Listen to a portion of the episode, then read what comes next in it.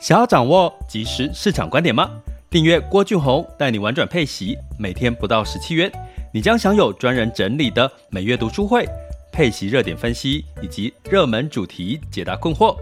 不论你想通过基金、ETF、美股或台股打造你的现金流收入，我们都能为您提供支持。点选资讯栏的订阅链接，了解更多。让我陪你一起投资理财。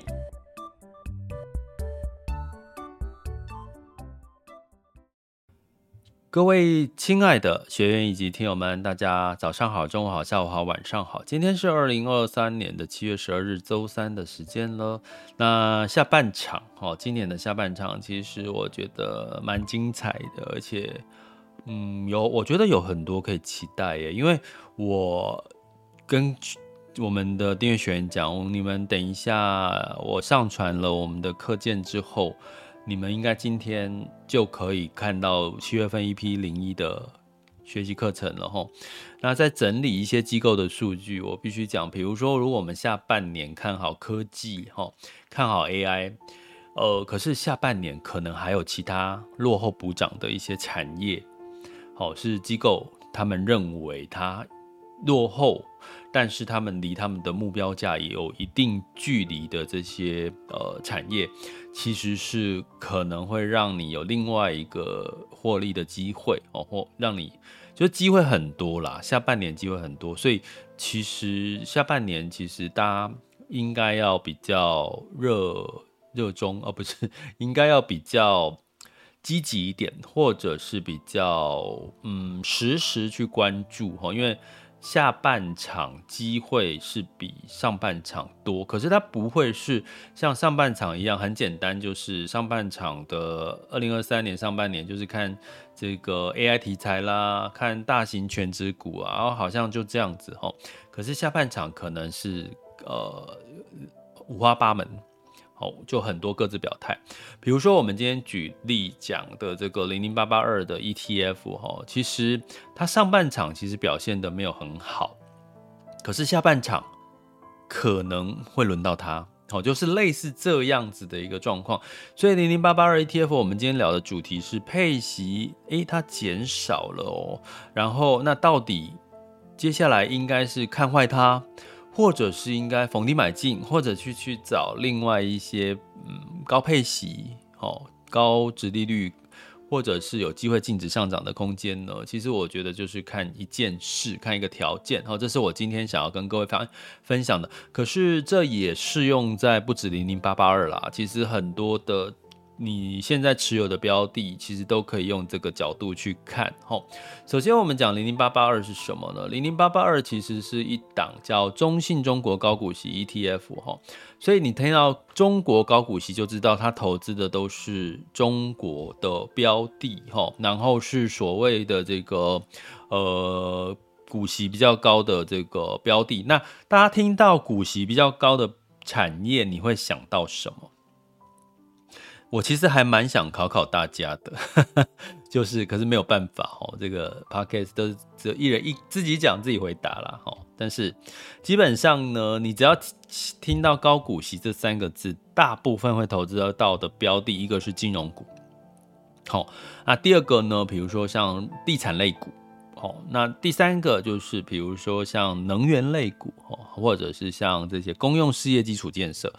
这四类的产业其实是比较容易跟高股息沾上边哦，因为他们呢过去的经验，他们配发的股息是稳定，而且又比较比像科技啦、成长型的题材是比较高哦。所以零零八八二呢，基本上中国高股息它其实是投资港股。诶，投资港股跟中国有关系吗？当然有哈，因为其实里面有很多是，比如说呃，中国在地的金融股，它到。港股去发行的，比如说像农业银行啦、中国银行啦，哦这些的银行，哦邮储之类的，哈这些其实都是呃这个中国当地的金融金融股、金融业，但是它在港股有发行，哦所以基本上为什么叫中国高股息？你虽然说，诶它是买中国的股票吗？不是，它其实是主要投资在港股。港股的，我刚刚提到的，像最大的持股就是。呃产业啦，哈，就是金融股，还有像能源，还有像这个呃地产，哈，这几类，哈。好，为什么要先讲这些持股的分布，哈？呃，这也是我建议，希望大家，尤其是如果你刚学习、刚挑选、选学学习挑选基金 ETF，你一定要有一个习惯去了解它到底里面投资了什么，你才不会说，因为现在名字都取得很漂亮，对不对？比如说举个例好了，元宇宙 ETF，你说哦，投资元宇宙这个是很热门，啊，元宇宙投资什么？你总要看一下吧。对不对？诶，他投资电动车哦，电动车好夯哦。你那他投资什么？电动车有锂电池啊，有这个整车的概念呐、有这个呃整整个整整台车嘛，比如说这个 Toyota、福特、特斯拉这些的都算整车的概念。诶，它还有什么？它还有充电桩，还有什么软体类的自动驾驶。所以光一个电动车可能可以分三种类型哦。所以。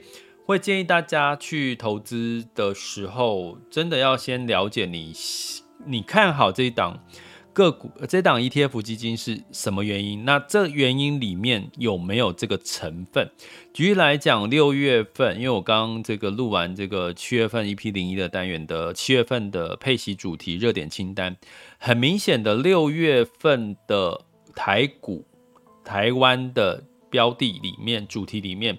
就落差很大，有些好的很好哦，比如说电动车类的，有些可能表现的就不好，哦，因为它可能持有，比如六月份半导体表现没有特别好，哦，所以基本上呢，半导体成分比较多，它六月份就表现的不好，所以这也是说，你不要说，哎呀，为什么常常有很多人会问说，哎，老师老师，这档这档基金 ETF 都没有涨，为什么？不是说那个市场很好吗？可是你进去看标的，我举个例好了，连日股，日股你投资指数，投资不同的，比如说科技股多一点的，或者是巴菲特的五大商社多一点，因为它六月份出来的绩效就是不一样，哈，所以到下半场的时候，选这个选标的的能力。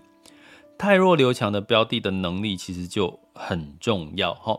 那我其实一直忘了一件事，我们在这个这个七月份，我们在赖学习群，我我们有做开始进入到第三季的泰若流讲的投资组合点评，然后所以我会在请就是可以开始做这个投资点评的功课了哈，就我们的。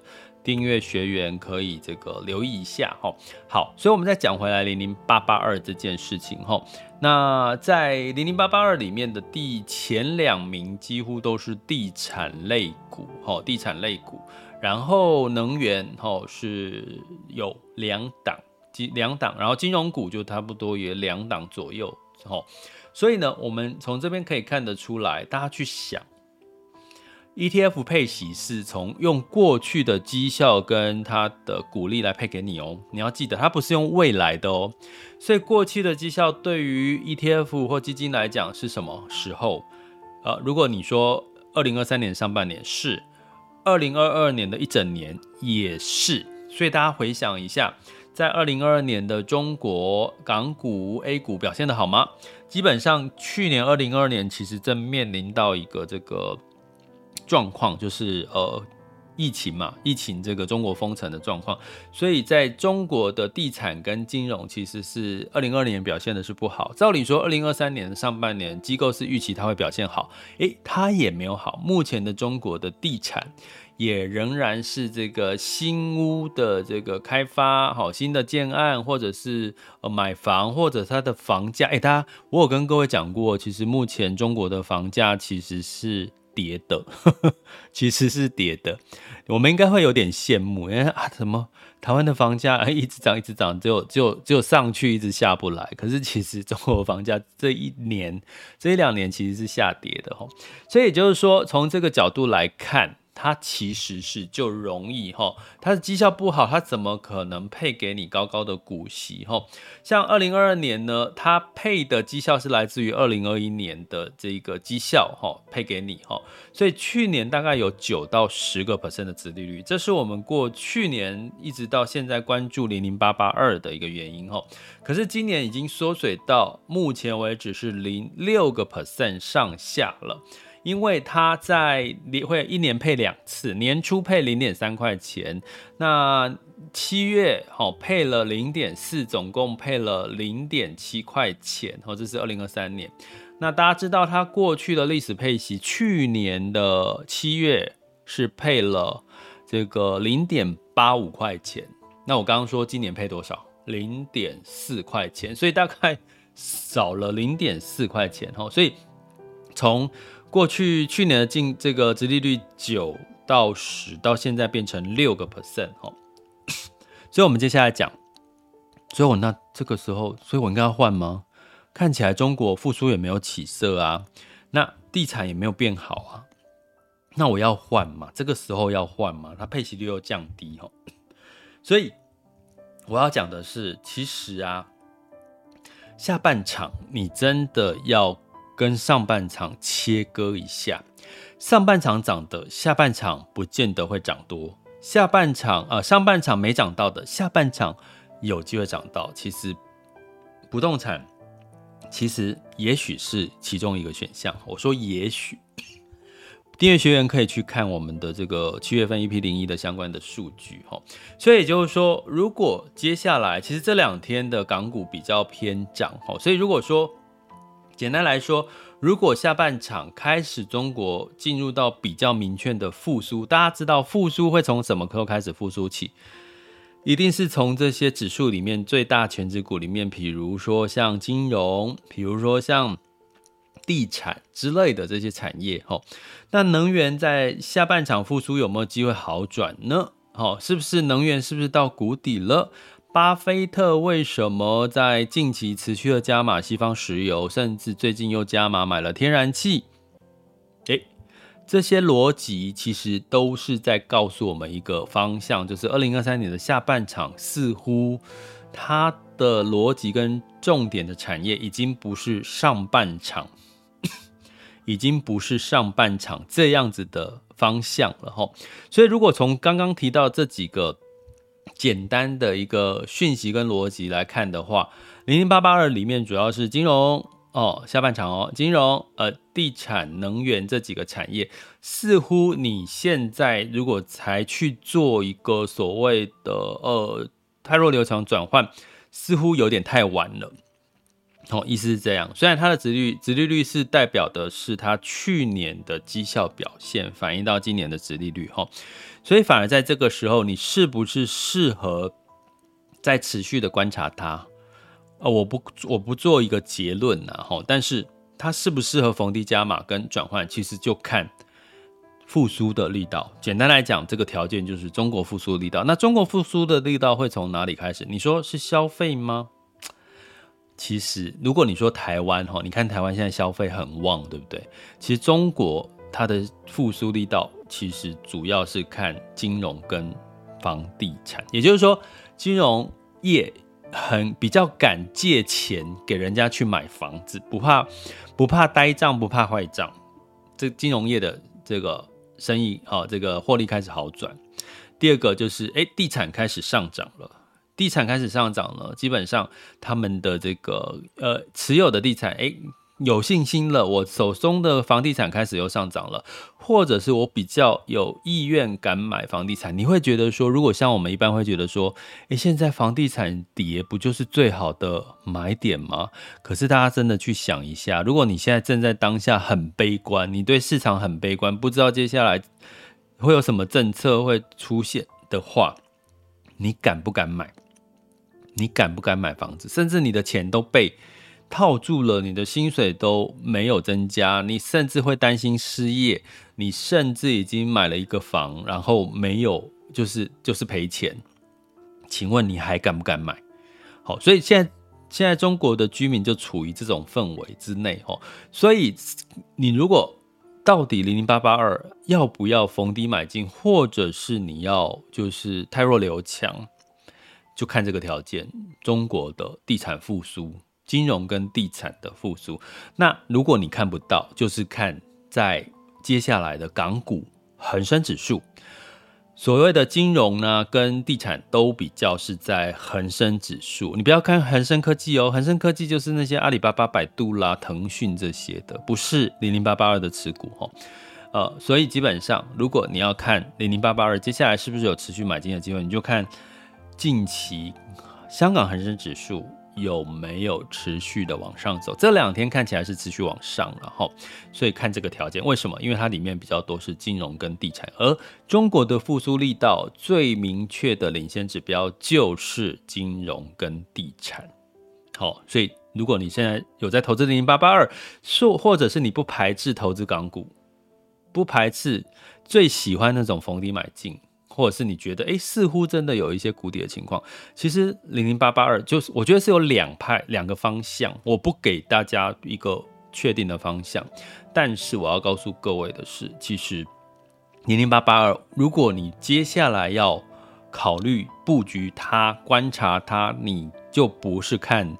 殖利率了，不是看配息率，因为它今年的配息率降到六个 percent。可是如果你是你是看它的净值上涨的空间，哎，其实你也许可以关注一下，那期待一下明年的配息，因为它的呃明年的配息就会从今年的这个绩效来反映在它的配息率，这样理解吗？就好像说你看零零五六啦，看零零八七八啦，这些其实也都是。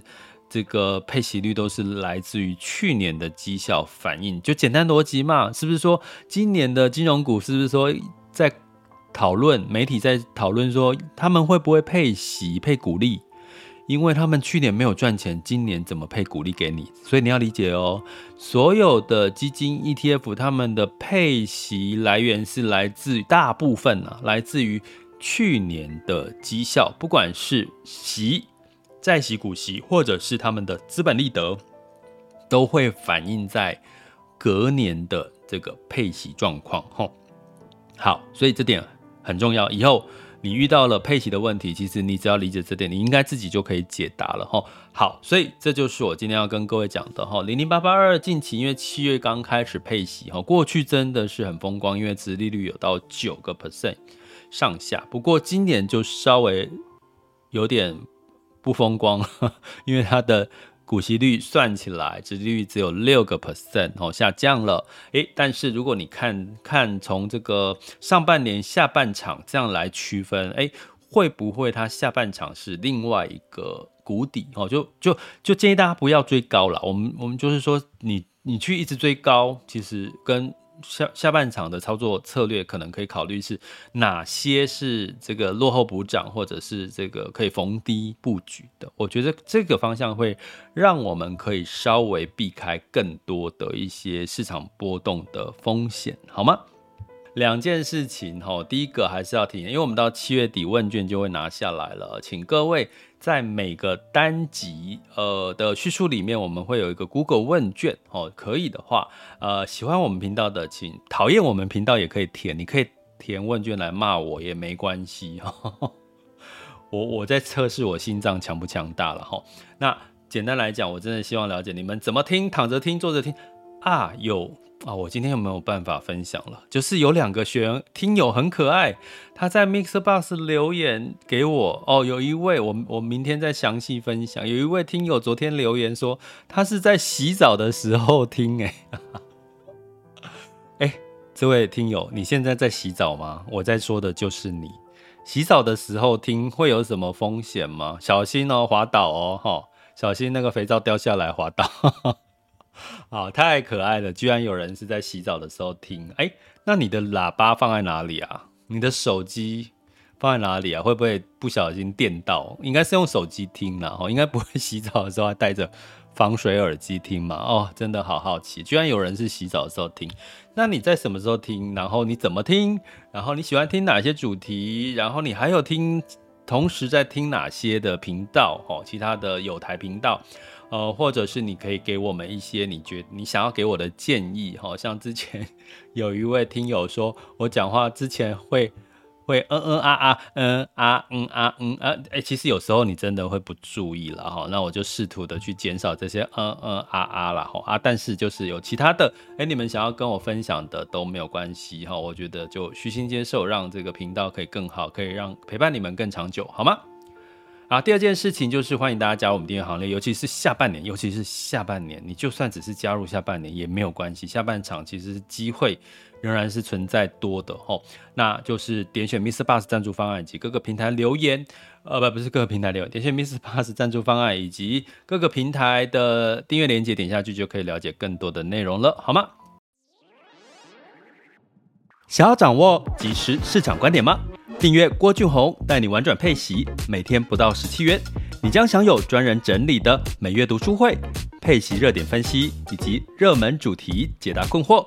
不论你想通过基金、ETF、美股或台股打造你的现金流收入，我们都能为您提供支持。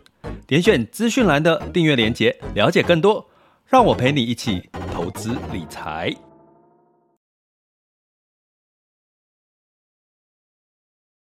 接下来我们赶快来看一下，哈，看什么呢？看二零二三年的七月十二日的全球市场盘势，轻松聊。好，好什么呢？我在打找开我的答案。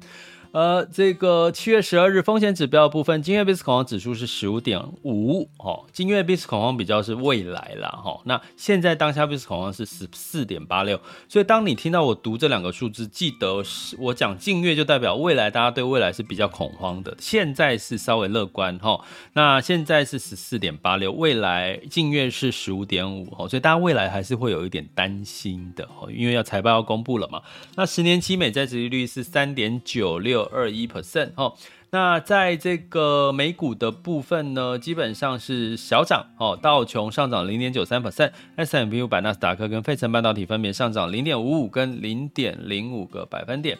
那在整体来看，当然是市场在等待财报，还有这个刚刚有提到。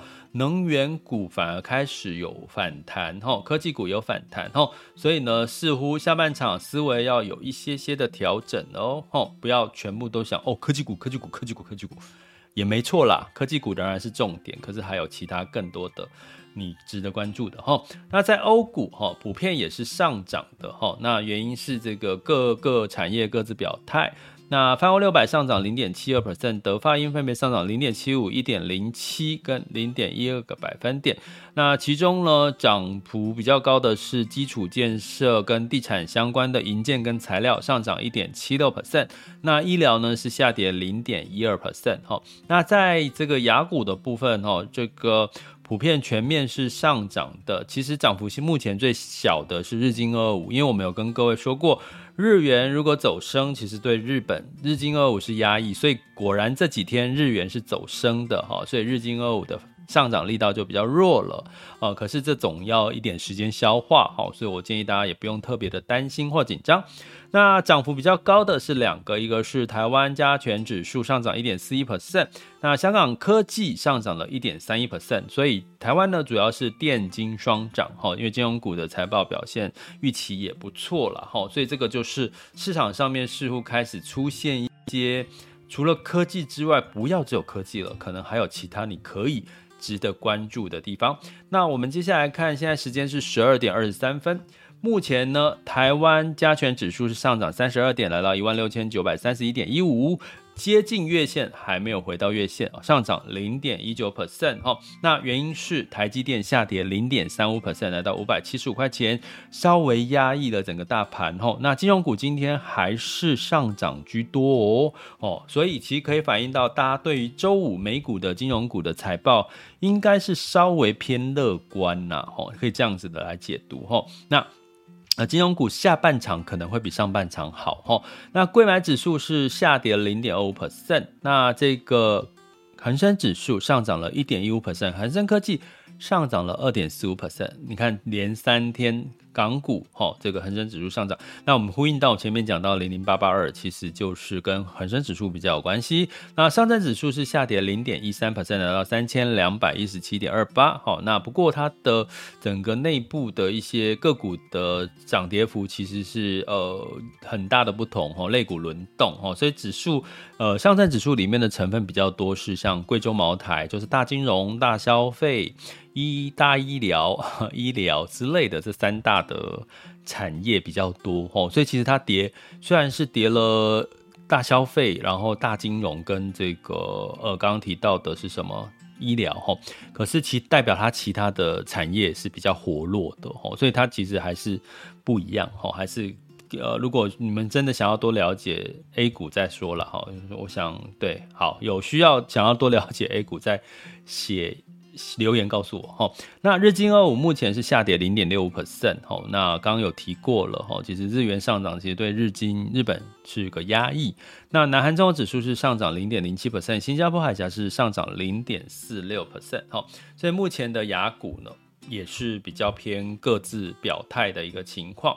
那我们接下来往下看，哦，等下会看到汇率的部分，能源哦，能源是上涨的，诶，能源是上涨的。那九月份的布兰特原油期货是上涨二点二 percent，来到七十九点四美元每一桶。哈，那当然是呃相关的库存降低哈，然后这个通膨的数据如果没有太大的压力，其实美元会偏弱，美元偏弱，油价是反而是有撑哈。